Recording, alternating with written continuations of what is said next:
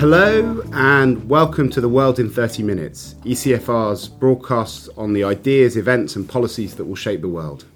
My name is Mark Leonard, I'm Director of the European Council on Foreign Relations, and today we're going to be having the second of our special podcasts on the British election. But this time we're going to look at how it's seen from the outside in and to try and work out what the results will mean for Britain's membership of the EU, but also the development of the EU going forward.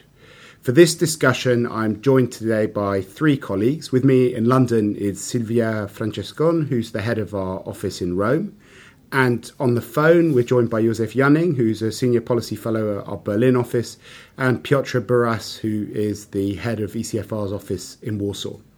So the election took place on the 7th of May. The polls, as we know, predicted a head to head race, but as in 1992, turned out that they were dramatically wrong. And in another echo of the 1992 election, what we've seen emerging is a conservative government with a very small uh, majority and uh, the uh, knowledge that Europe will be one of the big dividing lines within the government in the years going forward.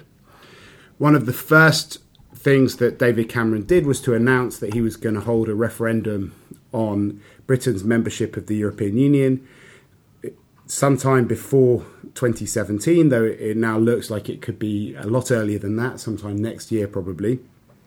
And he has also announced that he will negotiate uh, new terms for Britain in the European Union, including the dreaded treaty change, which many people in other capitals have been resisting. So, what I'd like to do today is to try and split the conversation into three parts. To start with a quick sense of, of what you think the reactions to Cameron's re election are in different places, and then to go into some of the details of what uh, could happen within a renegotiation, whether treaty change is on the cards um, or not, and um, also to think about some of the particular issues to do with that renegotiation. And there are two that I'd like to, to look at in particular. One is the question about the relationship between euro ins and outs, and the other is to do with the question of migration and free movement, which I think will be one of the central features of a British referendum in uh, whence uh, the people are actually consulted. So maybe we just start with the immediate reactions to the election. Um, Josef, do you want to go first and tell us how Berlin saw the the crisis? Sorry, crisis. Uh, we haven't had the crisis yet. The re-election of the Cameron government. Was it a crisis? well, the, the, Berlin view has been a rather uh, relaxed and sober one. Know, on the one hand, when you look at the uh, grand coalition of social democrats and Christian Democrats, the Christian Democrats and the Chancellor Merkel uh, are not particularly enthusiastic about Cameron because, after all, uh, Cameron led the uh, Tories out of the EPP faction in the European Parliament and is now considered to be opposition rather uh, than a an ally in this. The Social Democrats would have liked to see uh, a Labour government, obviously, uh, but I think on both sides of the government. Um, the expectation that it would have made a a huge change uh, if Labour had won regarding the referendum and in-out question. Uh, you know, th- this is not uh, certain. Uh, people here um, uh, would have uh, expected a Labour government that would have been constantly un- been under pressure from from a Tory side that would go wild over the EU issue and the membership issue. So um, as it is, um, Merkel would say, "We take it as it comes." Uh, and so Berlin is getting ready to to see what Britain wants and and uh, if there is a way to somehow accommodate uh, the uh, uh, British claims. There does seem to be a difference in tone from Angela Merkel and from Wolfgang Schäuble. Schäuble seems to have been less friendly to the British approach. I think he already shot down um, George Osborne in their first meeting in Brussels yesterday and talked about how uh, I think there was some slightly undiplomatic language used about what Britain was trying to do. Yes, that's right. Uh, you know, Schäuble is the one person in the government, um, and a senior one too, uh, who is really serious about treaty change. But when he thinks about treaty change, it is not about another round of uh, uh, identifying cherries to pick, but it would be about uh, a rather limited strengthening of Eurozone governance. And he would not like to see this uh, being um, uh, confused by by some other claims. Schäuble also believes that while he while he thinks treaty change in the midterm is necessary, he does not see the necessary consensus there. So he he's not really interested in seeing the British government um, uh, fiddling with the Pandora's box of treaty change. Okay, well, we'll go a bit, a bit, into more depth on that afterwards. Silvia, what, what did Rome think of the, the election results? Well, um, hello everybody. Um, there's no panic, obviously. Actually, I have to say that uh, Prime Minister Renzi kind of uh, get along well with the UK third way of dealing with uh, with Europe uh, somehow um, even if, of course, uh, a progressive uh, party like the Democratic Party, represented by Matteo Renzi, Prime Minister of Italy, would have preferred uh, uh a more leftish um, uh, victory. Uh, however, there is no panic. The big, big question mark is on the on the Brexit and and the referendum, obviously. Uh, they, oh, the prime minister, the minister of foreign affairs, they have already said that uh, there's a, a, Europe without the UK is inconceivable. Uh, for many many reasons, uh, both from uh, for economic reasons, and by the way, also for a selfish reason too, because we know that the budget of the EU will be 15 billion lighter if the UK will leave uh, Europe, which means that for Italy will be, according to a recent study, 1.4 billion euro more per uh, per year. Uh, so of course there is an economic issue, but uh, there is also a political uh, fear in Italy, and this is the domino effect that this could uh, have, especially with the rising of some movements and parties in Italy, like the North League. And then, of course, there is uh, the migration issue, as you have already mentioned, and there is also an uh, specifically Italian dimension because uh, Italian enterprises uh, are almost 700 uh, that are investing in the UK, something like 25 billions per year, and uh, and this created 50,000 new jobs and many many Italians are moving to the UK. Actually, uh, last year, only last year, there was an increase of 66% of Italian moving to the UK. So there is also an issue there. And just to be very, very straightforward, very recently, the Italian politicians said that the European freedom of movement is a principle that for Italy is non negotiable just to make the things clear so since there, the beginning. There could be a lot of Italians stranded stranded in in Britain if um, if we end up leaving, which is also obviously a problem for for Poland, isn't it? We're going to go more into the details on the different aspects of migration uh, a bit later on, Piotr. But what was the initial reaction in Warsaw of, uh, to the election? Yeah, Mark, Mark, I think you, you need to take into account that Poland is preoccupied very much with uh, our own political mess after the presidential first round of the presidential election. But of course, Poland has followed uh, the uh, British election very closely. And I think uh, um, everybody was surprised that uh, Cameron um, was able to uh, achieve such a good result, and probably many also in the government uh, would have wished for a success of more pro-European forces. But I think at the moment, um, given the fact that uh, we consider the British issue in Europe as a largely um, domestic issue of, of British politics, the main question that people ask themselves is: Will this um, electoral success uh, of David Cameron um, mean that he is uh, getting strengthened um, with regard to the European um, uh, issue?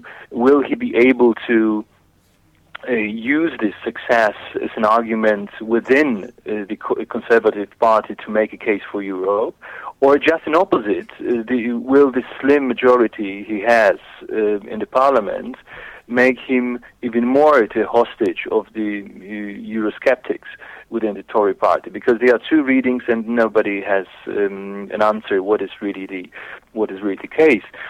And and uh, the second thing I, um, um, I would say, which is important for, for Poland, is that uh, the Polish government uh, is waiting for a, a, wish list of, of the British uh, of the British government. Because we there is a lot of talk of, of uh, British demands, uh, British expectations for uh, the EU to, to change and to uh, uh, renegotiation or reform agenda, but we don't really know exactly what what the British government wants and what kind of um, concessions or what kind of uh, reforms could really accommodate British interests and, and the interests of the of the British people.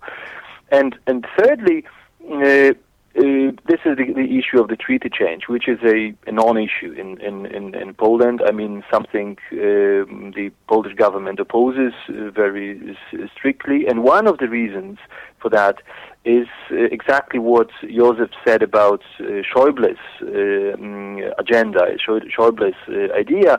The, the concern in Poland is that a treaty change um, will open uh, the door for a um, substantial um, reform of the eurozone and um, the creation of a really a, a, a hardcore of um, um, of Europe, um, which wouldn't be such a big problem, I think, for for the UK um, if the interests of the eurozone outs would be protected, but it would be a problem for Poland, for a country which has the aspiration to join the core of Europe uh, at a certain point of time in the future.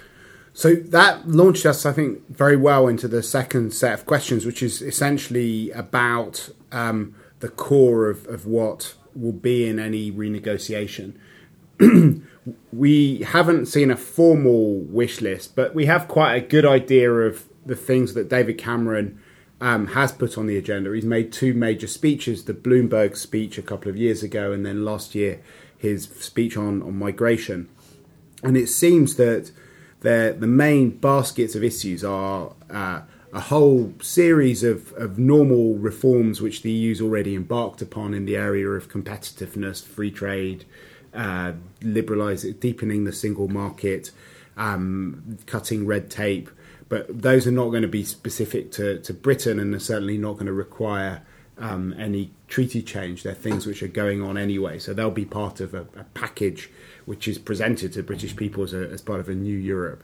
But there are four sort of areas where there are more uh, tricky issues which relate to Britain which are involved. So the first is this question of, of migration and the rules for, for uh, benefits in particular there are many uh, Conservative members of Parliament who'd like to restrict free movement, but I think David Cameron understands that that's not possible. So he's putting his energy into looking at uh, dealing with some of the issues uh, around fairness, and that one of the particular issues is about access to benefits for people who ha- have just arrived in the UK.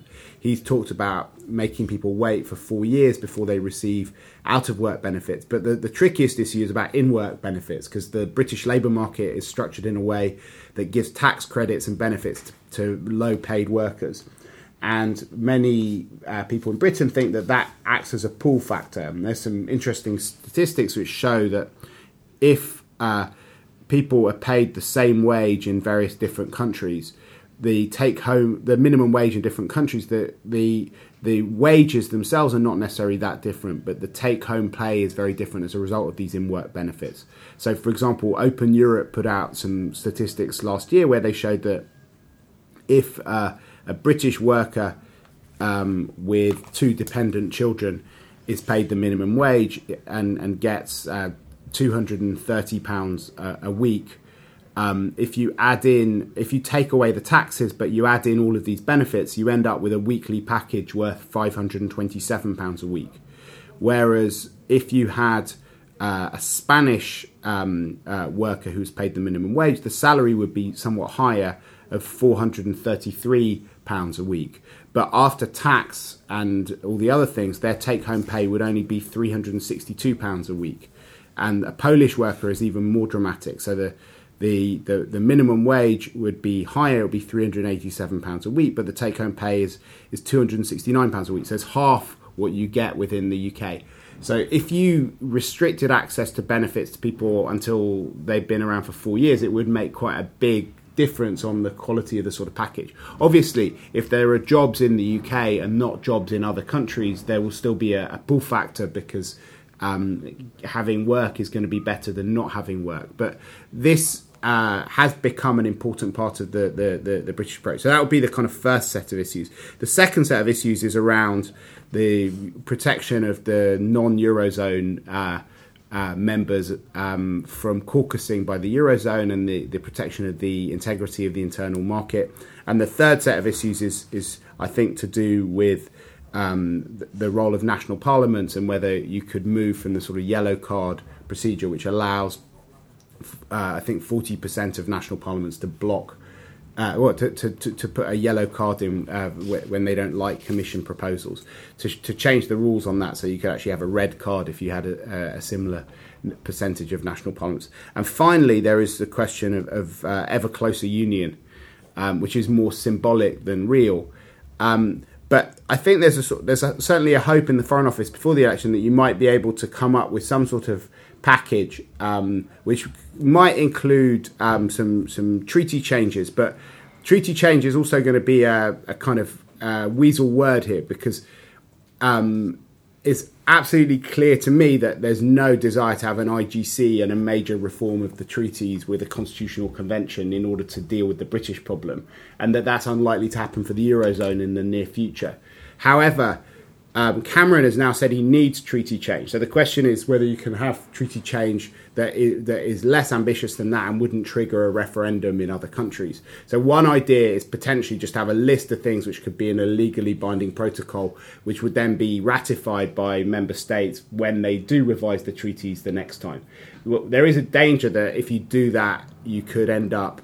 Um, uh, not delivering it before the next election, and so that people who then, uh, if you won the referendum on that basis, you create uh, a sense that the, the, the, promise has been betrayed. But if it's legally binding, this protocol, that might not be the case. But anyway, the, the, why don't we put the migration issue to one side for now um, and, and deal with that in, a, uh, in, in our third and final round on this. But in terms of the other questions, how do, do you how, how do you think that they look from other member states? Do you think these are things which might be possible? And in particular, maybe start with you, Piotr, because Poland is is uh, one of the other non eurozone members. To what extent do these um, issues actually feel like they they could have support from from from other non eurozone members?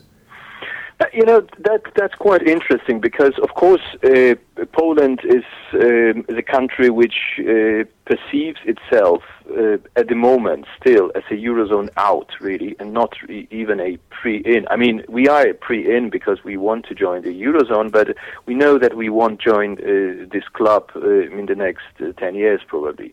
So this is the self-perception as, as a eurozone out is. Um, uh, quite um, uh, clear in, in, Poland. But at the same time, I think uh, these concerns that the eurozone, um, in its current form, before or without a major treaty change, will uh, form a um, unaccessible caucus for, for Poland. These concerns they were quite um, strong uh, one, two years ago. But I think these, uh, this discussion is, is, is the moment is not so so vivid in Poland. Um, and one of the reasons is that uh, mm, uh, in the negotiations about the banking union, uh, about fiscal pact, um, and a few others, uh, we have achieved quite a lot, and and uh, I think at the moment the Polish government is quite satisfied with the current um, stage uh, state of affairs, and uh, with uh, the uh, opportunities um, it has um, for for voicing um, its concerns or its interests also within the eurozone and in the matters um, with which the eurozone is dealing. Uh, so I think this uh, this appetite uh, for for some um, major changes um, and the need for for um, some major changes which would preserve uh, the rights of of the eurozone out um, um, is rather limited. So I think here uh, this this um, we, we have the feeling that the eurozone uh, basically has met quite a lot of expectations um, of, of, Poland and other countries. Um, so, mm, so there is no such need for, for any major um, major reforms or major adjustments um, at the moment. Okay. What, what about for you, Silvia? Do you think how? What do you think of though that kind of agenda that I laid out? How realistic do you think that is from an Italian perspective? Yeah, well, as, uh, as uh, Piotr said, uh, it's not really a vibrant debate in Italy because obviously the migration issue is uh, taking uh, the uh, all the attention. However, I have to say, in terms of reforms, as I mentioned before, um, Matteo Renzi, the Italian Prime Minister, likes the way Cameron deals with Europe in terms of being critical to some to some uh, of the of the main issues. Uh, the, his third way of dealing with the EU, as I mentioned before. So um, he likes to Matteo Renzi likes to say that we want to be a laboratory rather than a museum. well, Matteo Renzi says that uh, we are strongly European, but we don't like this Europe. Yeah. Uh, and this is pretty clear. And uh, changes uh, need to happen in Europe uh, the issue of the treaty change is not uh, on the debate, even though my sense is, is that Italy would react in the sense that let's avoid it because it would open again a Pandora box. And uh, perhaps there's no need to do that. We can do it otherwise, but definitely some reforms need to be put forward. So, in this sense, uh, we can say that he's also sympathetic to what uh, Cameron uh, uh, proposes. I mean, changing this specific kind of of Europe. Um, in terms of, you know, and there are also big movements in Italy, like the Five Stars movement, uh, that are very critical of the EU legitimacy. And uh, this uh, is, they are closer to the UKIP than to Cameron, I have to say but still, it's uh, that kind of sentiment is there. We need to change this Europe. We need to reform it. We don't need you, uh, though uh, the, that uh, the UK leaves Europe. We don't need to a, treaty change, but we need to reform. And Josef, I think the place where Cameron has focused the most attention, and, and uh, certainly if you look at the British debate, it does feel like this is going to be more a negotiation with one capital than the other 27. What what what do you think Berlin's perspective is on that list of uh, of demands that I, that I laid out earlier will be? As a package, it looks too maximalist for uh, to be acceptable in Berlin. Uh, but there are elements in that where uh, German policymakers w- uh, would say, let's let's try to find a way. Let's try to find uh, whether we can't accommodate that somehow.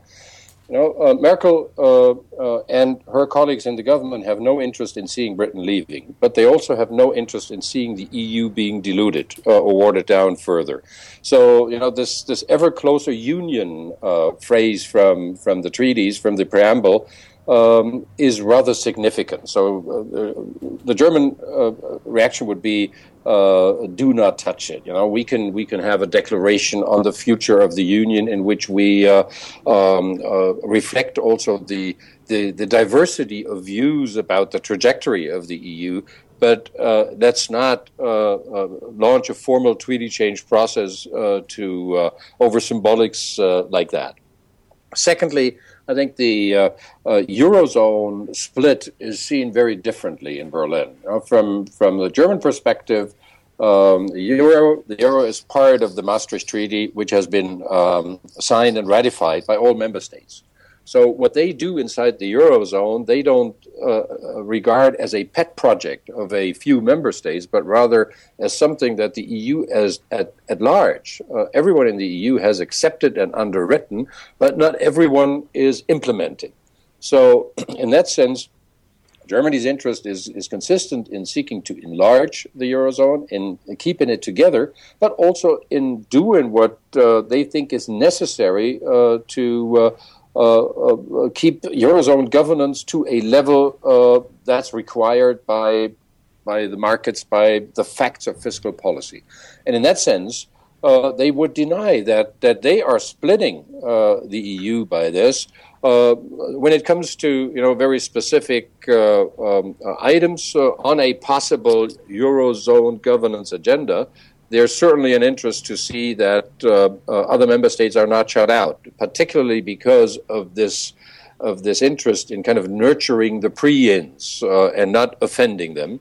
Um, this kind of um, uh, reluctance does not so much go for Britain because Britain has made it very clear that it, for Britain it is a, a never issue uh, rather than a not yet issue. You know, on other things, uh, such as the red card, um, I don't think that, that the German government uh, would like to see that implemented, but I could see them accepting the idea that, for example, national parliaments could appeal to the European Council in such a situation uh, and say we ask the European Council uh, to uh, uh put a hold on this um, with the backing of uh, of a, a, substantial threshold of national parliaments. That could be a way. Likewise, one could. Um, see other arrangements about um, the application or the the use of EU rules under the fairness argument, Mark, that you made in the beginning. But from a Berlin perspective, uh, you know, the the uh, unwritten or unspoken advice to London would be uh, try to uh, frame whatever you want as a positive agenda, uh, as an agenda that would bring Europe forward, rather than an agenda that is seen by others as kind of uh, taking Europe apart. So I think in Berlin there would be a lot of sympathy uh, to have uh, a strong British commitment on uh, an action plan on the single market, including services, digital, uh, energy, even though the Berlin uh, enthusiasm about energy, um, an energy single market is not very high. But that would be a positive agenda um, and not you know insist on things like opting out from single market bylaws such as the working time directive. You know that that doesn't that doesn't come across as being very constructive. Okay. So we've saved the, the biggest and most contentious set of issues for last because I think if there is a referendum in Britain, the only real issue which is going to command any popular attention is this question of, of migration and mobility. And that is an issue where there is a divergent interest between, uh, very least, between Britain and uh, southern and eastern member states that have quite different ways of looking at things. Piotr, the, the Polish um, dimension is the most uh, visible when you walk around British cities and you look at the shops that have opened up here, certainly in terms of the number of people who've moved here in, in, in recent years. Um, how uh, uh, worried are people in Poland about these questions to do with benefits? Do you think that a deal could be done on that if it does mean that the freedom of movement gets preserved? I think you know this is, uh, as the Polish government says, uh, the, the red line for Poland. Um, but the red line is uh, not uh, formed by just changes with regard to the uh, freedom of movement or or um, social policies. But the the thing the the crucial um, thing is the equal treatment and uh, discrimination. So whatever um, would um, basically provide for discrimination of part of the um, European citizens, um, that uh, will be probably um, uh, criticized by the Polish government and, and will be refused by the Polish government. This is the official line, and that was before this election. And I think it, it, it's not going to change after the election. But how much of that is is because I mean just to go a bit deeper into that because I suppose what David Cameron and other people will say on this, as on lots of other issues, so much so that it will drive everyone else crazy, is you know, fine, um, you know, you can say that you want non-discrimination, but that will mean that we're going to end up having to leave the European Union and, and nobody's going to be allowed to come here. Given that people are coming here to work rather than to receive benefits, uh, wouldn't it be better to have uh, you know a, a, period where people have to make contributions before they get the in-work benefits, particularly given that Britain has a, an unusual labour market. There are very few other countries where you have this number of in-work benefits. Yeah, but this is this is also the matter of, of principles. I mean, uh, uh, if you, you, you cannot uh, basically this is, and I think there is a consensus among many or most of European states that you cannot basically make exceptions uh, uh, with regard to the freedom of movement and in the freedom of labor uh, movement of labor force because uh, that that would uh, really um, open discussions also on many other issues, and and that would really open and Pandora box of uh, mm, um, many wish lists of, of particular member states. Poland certainly had. They also have lots of uh, um, demands uh, regarding uh, various um, but, policies of the European Union. But Piotr, the question is not about making. I mean, I, I, I'm going to press you because I think it is going to be that one of the critical questions that come up. I think that the point they're making is that they're not changing the free movement uh, or the principle of free movement at all. It's simply it's a national decision about who you pay benefits to, under what circumstances, whether people need to make a contribution or not and that that is fundamentally different from the principle of, of mobility and of free movement. Yeah, sure, but, but you're right. But this is this is, for example, the question for the Polish uh, for the Polish citizens working in the UK, uh, if they are uh, treated on an equal basis with uh, with the, with the British citizens who who um, who work there. So, and if you, for example, it, and uh, I think it refers to the uh, to the um, uh, child benefits. It refers to other, uh, you know, mm, uh, aspects of family policy, um, but it also refers to the, mm, uh, you know, how you treat the unemployed people and, and so on. So this is once you earn your money in in uh, um, in, in Britain and you pay taxes there this is this is the, the question, um, and this is this is the, I think the fundamental thing for the for the Polish citizens, uh, and it would be very difficult for the Polish government to explain. Um, uh, to, to, to the Polish citizens any concessions um, um, in this in this realm. Because and one thing you, you also need to to to uh, take into account in order to understand you know this Polish uh, um, uh, concerns is that the uh, freedom of movement, oh, and in particular the mm, uh, mm, possibility to find work in the UK and in other in other uh, European countries, and considering Poland to be one of the main advantages of the European integration after 2004. Yeah. Uh, and, and this is so. This is a very sensitive issue. I mean, for for, for that very reason. Absolutely. Are there things because um, be good to hear from from Silvia about the the other aspects of migration, which is the non-EU migrants. But if Britain wants to persuade Poland to go for some kind of change of benefit rules, such as that which I described earlier, what are there things that Poland wants from Britain which could be used to sweeten the the kind of um, the the pill?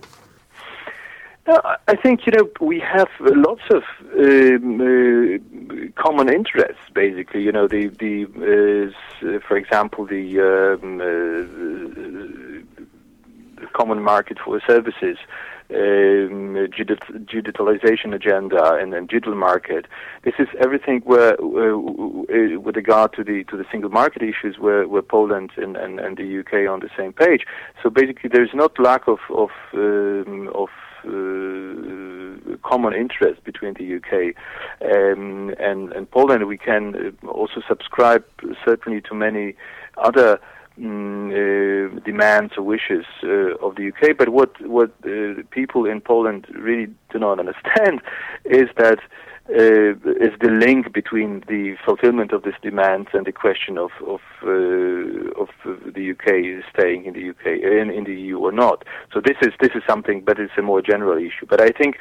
Uh, th- that will be uh, clearly the most sensitive, uh, the, the, migration issue and and the uh, uh, social policy. This is the most contentious issue between the UK and Poland. And I, at the moment, I, I don't see Mm, um, much more flexibility on the Polish side in, than before the election. But it might, of course, it might change because mm, I think w- Poland is clearly very interested in, in, in the UK staying in the EU. But we uh, would uh, need a very clear um, set of, uh, of of clear demands and and and uh, from from the from the UK government. And I I noticed that uh, in in June uh, today there was information that the UK government is going to present a list of concrete um, wishes, and um, I think certainly the Polish government is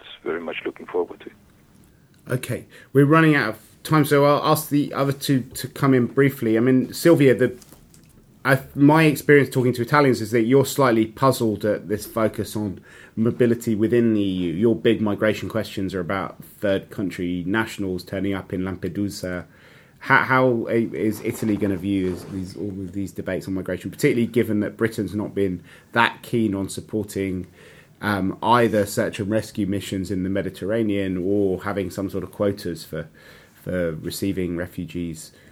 Yes, it is a huge, huge topic, a huge problem, obviously, even though, again, there are 600,000 Italians in the UK. So, that, as you mentioned before, is going to be a topic also for, I mean, the internal dimension of migration is going to be a topic for Italy too, not only for the eastern countries.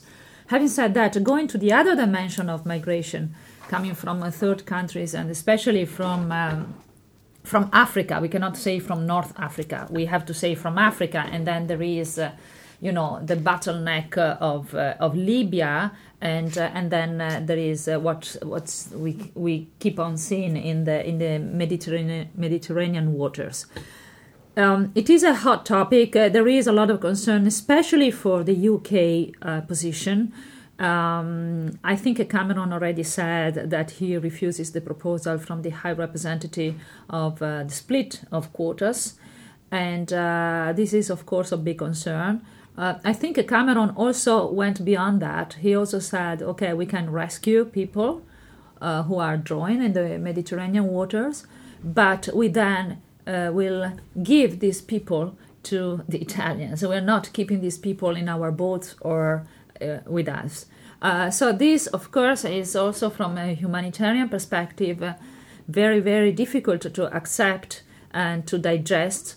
Um, Italy is in the situation, especially in the island uh, of, uh, for example, Lampedusa, just to make an example, in an extremely overcrowded, huma- non-humanitarian uh, situation. Um, so there is an emergency, obviously, and Italy uh, definitely feels alone in all this. There has been uh, some progress, perhaps from the European Council. I'm not so sure about that. Uh, have been repeating over and over again that what has been approved at the European Council is a little bit of a hypocrisy in the sense that there is no uh, search and rescue mandate. On they have tripled uh, the tri- Triton uh, funding, but triple means 9 millions. It doesn't mean a huge amount of money. It means what precisely the same amount of money that Mare Nostrum envisaged only for Italy. Uh, in one month, 9 million. Now we have Triton, 9 million. Yeah. It was 3 millions before. Uh, I think, yeah, no, no. I mean, yeah, but I think uh, in, in this sense, uh, and at the end of the day, the point is that at the end of the day, the Italians are doing what they were doing before. That is the frustration. Yeah. Italians are, I mean, only in one weekend, uh, the Italian uh, Navy was able to save 7,000 people on, in one weekend. So obviously, Italians are keeping uh, the job, uh, but they feel to be left alone. And this, I have to say, much has to do with the UK position. So we're going to have to get you back, Silvia, for a special uh, World in 30 Minutes on the Mediterranean know, crisis. Because I, I, think it is going to be a huge deal, particularly in the run-up to the to the June Council. But we're running out of time. So, Josef, I'm going to go to you for your kind of last thoughts on, on this question. Because in a way, um, Berlin is going to have to hold the ring on this, um, and you know I think if Poland is going to shift, one of the reasons, one of the things that will persuade it to shift on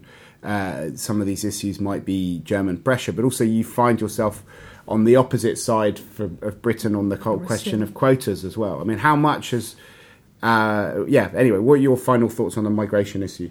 Well, there's there's not much sympathy for the British position, even though there is there's a recognition in Germany because Germany also has inward benefits. Um, there is a recognition that one has to look at the issue. Uh, it has to be fair. Uh, but also, the German view is that this issue has been with us uh, ever since the creation of the single market. The idea of mo- mobility, freedom of movement, uh, not being interpreted in a way that it misuses uh, social systems of other member states. And there's a lot of rules on this. So the German position would be let's look at these rules and let's see uh, whether they, they deal with the situation adequately. And if there is then a consensus in the European Council about the application of rules that, that helps Britain deal with its problem, uh, Germany would probably not be the country objecting to it. But I would believe that there would be some in the German government who doubt that uh, uh, all of the rules that Britain would wish for would stand in the European Court of Justice uh, because they they are not in line with the treaty. So this there's a certain dilemma on this. Germany would not want a, a treaty change on that, but if an agreement or an arrangement is possible, uh, it would not uh, fail because of Germany. On the migration from third countries, the Germans see themselves pretty, very much in a in, in a, in a boat together with Italy, even though they don't really appreciate that situation because they feel that the that the uh, uh, inability uh, in the south to deal with the massive flow of refugees basically leads to a secondary effect in countries such as Germany and Sweden. But given the size and the location of Germany, mostly uh, in Germany.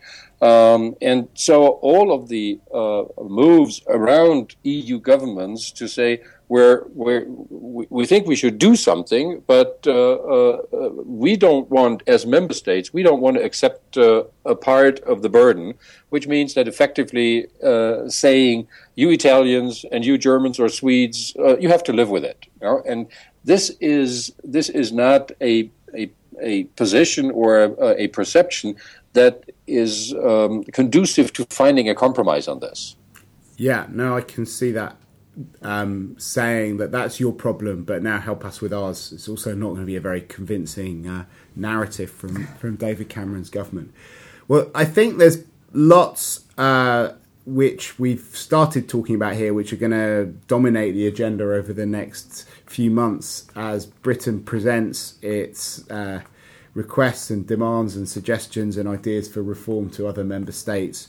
And we see uh, a process of uh, intergovernmental uh, negotiations taking place, which at some point are going to have to be wrapped up into a kind of nice, clean package, which Cameron can then take back to his party and show that um, uh, he has managed to eke out of uh, his colleagues in other EU countries, which will form the basis of the referendum uh, here we will, I'm sure, be returning to this topic in the future. But I think this was a, a great um, start to what I think will be a pan European conversation because uh, the British problem is now a European problem.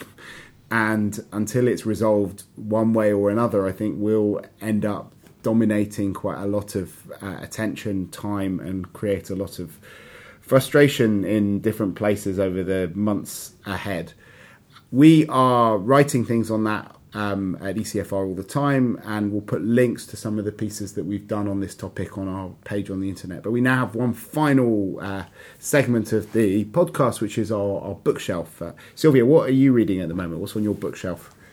I've been a little bit on and off uh, with a book which is not very recent, but I think is a very stimulating book, which is hard choices by Hillary Clinton.